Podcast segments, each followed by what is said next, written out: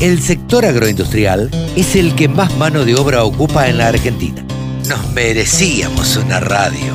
www.laradiodelcampo.com El periodista que más sabe de ovinos se llama Javier Lauría y está con nosotros aquí en la Radio del Campo. Hola Javi, ¿cómo te va? Buen día. Carlitos, muy buenos días. Qué placer saludarte y compartir otra mañana con vos. ¿Cómo estás? Bien, por suerte, bien, bien. Eh, quería preguntarte básicamente, a ver, que le cuentes a la audiencia cómo te fue en la jornada pasada. Hoy es sábado, el martes pasado, eh, ¿qué fue? ¿13? Sí, eh, sí, 13. 13. No, miento, 12. 12, 12, 12. Si no 12. hubiera sido martes 13 y, eh, y nos acordaríamos. El martes 12, ¿cómo fue la jornada en modo obis? La verdad que fue una jornada muy interesante, mucha gente conectada a través de las dos redes por las cuales transmitimos, es decir, a través de Instagram y a través de YouTube. Eh, la verdad que eso es muy es muy bueno para nosotros poder tener esa cantidad de gente y que poder darles esas vías para que se acerquen, para que estén más en contacto y puedan participar. Así que la verdad que para nosotros fue muy muy interesante esa posibilidad.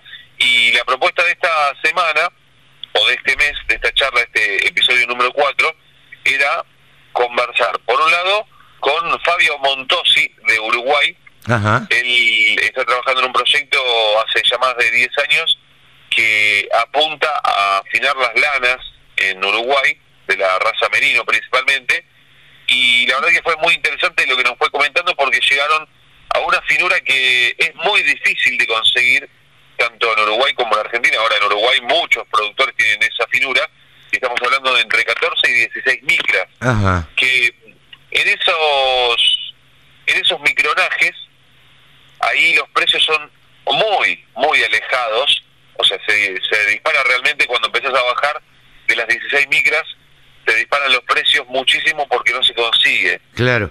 Eh, eh, el, sábado pasado habíamos hablado un poco de, de este tema.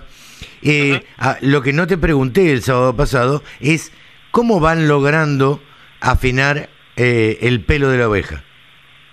es una es una gran pregunta y en parte tiene que ver con la selección de los animales vos buscás cuando tenés eh, en una majada, eh, querés buscar una característica y vas buscando a partir de ciertas cualidades y eso lo trasladas con carneros mejoradores.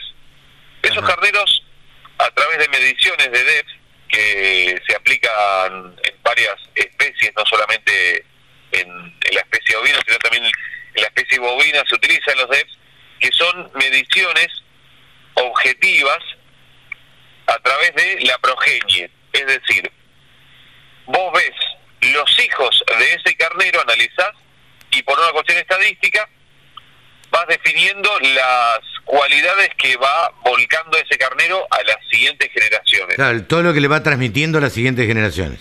Exactamente. A través de los hijos lo, lo vas midiendo. Si vos tenés, para decirlo en lenguaje llano, vos tenés un padre de ojos claros y todos los hijos son de ojos claros, y tienen ponerle 20 hijos, y los 20 tienen ojos claros, y la madre tiene ojos oscuros,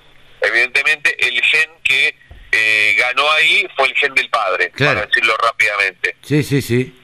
de esa misma forma se van buscando cualidades, no solamente la finura, obviamente, después de varias generaciones esa finura se va eh, manifestando generación tras generación, vas afinando la lana, la hebra de la lana, pero a veces tenés un costo, A ver, un ¿cuál costo es? muy alto puede ser. ¿Cuál es Por el ejemplo, costo? vos podés llegar a perder a partir de eh, esa finura, perder, por ejemplo, no en este caso, eh, pero podrías perder prolificidad, podrías perder efectividad, eh, el, el peso del, del, de la cría al nacer, podés tener una lana más fina, pero quizás es menos carnicero, pueden aparecer esas cosas por lo general, eh, entonces uno tiene que ser muy cuidadoso a la hora de buscar ese carnero mejorador porque quizás vos vas, comprás y decís quiero el carnero que me afine más la lana, perfecto.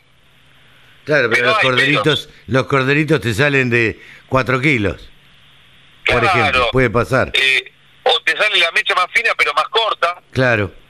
entonces vos tenés que ver cuando vas a, y acá esto este es el concepto que quizás está por encima, cuando vas a buscar un carnero mejor es lo que resignás, porque no siempre mejora en todas las cualidades. Claro, claro. Hay algo que dejás en el camino.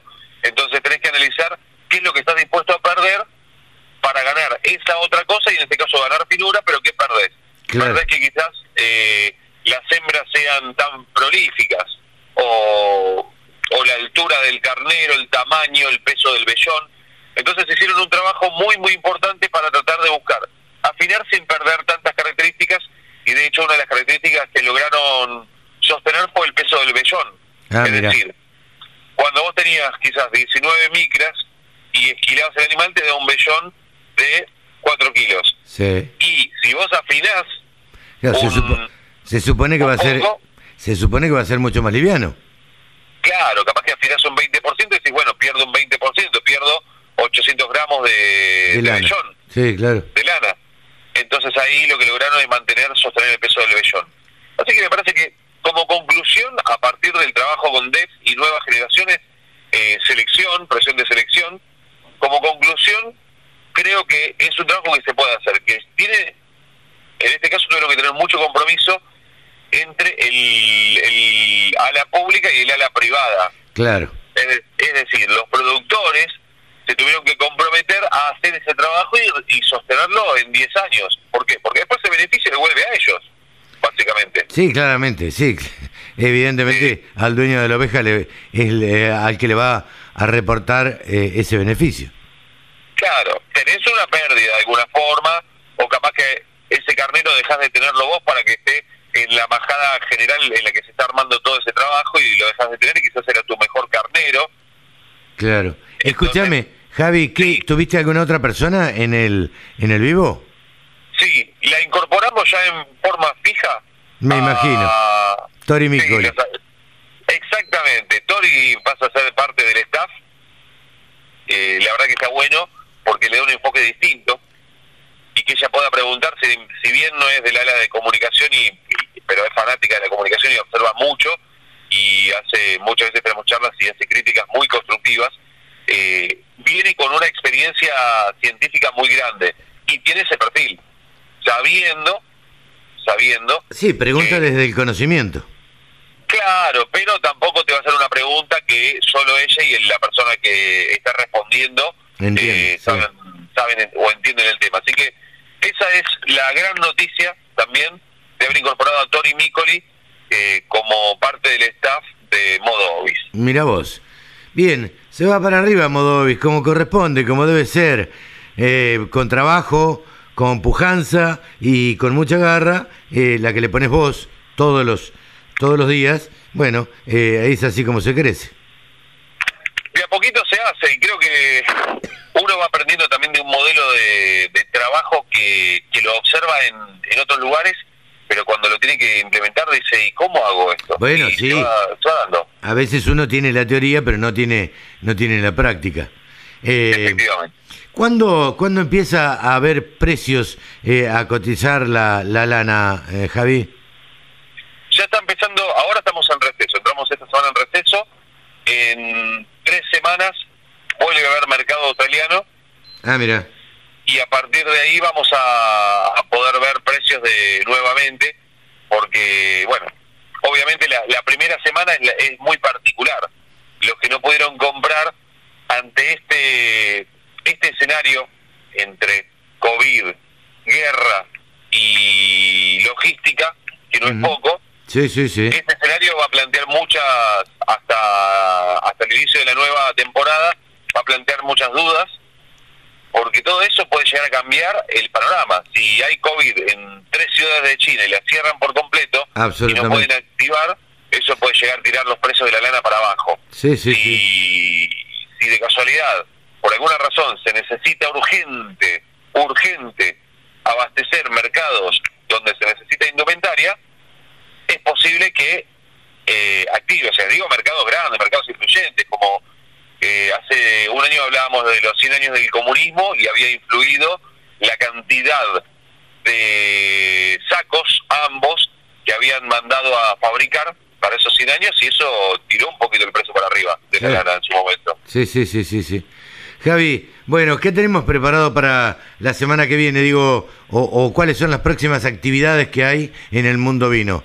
La rural, me imagino. Digo, no la queda rural otra. de Palermo es, es el más cercano, es el evento más que, Claro. que no podemos dejar de hablar porque ya comienza. El Sí. 19 el ingreso, 19-20 los ingresos y el 21 ya empiezan las actividades Y el 21 eh, la en muestra, la pista. claro. Exactamente. Pabellón Ocre y pista afuera va a haber eh, movimiento en lo, en lo que tiene que ver con ovinos. Bien, nos estaremos encontrando ahí entonces, Javi. Claro que sí, ahí estaremos. Ahí charlaremos. Javier Lauría ha pasado en los micrófonos de la Radio del Campo, el periodista que más sabe de ovinos. Chau, Javi. Chao Carlitos, hasta la próxima. Buena semana. Chau, chau. El campo es el motor del país. Prende ese motor. Prendete a la radio del campo.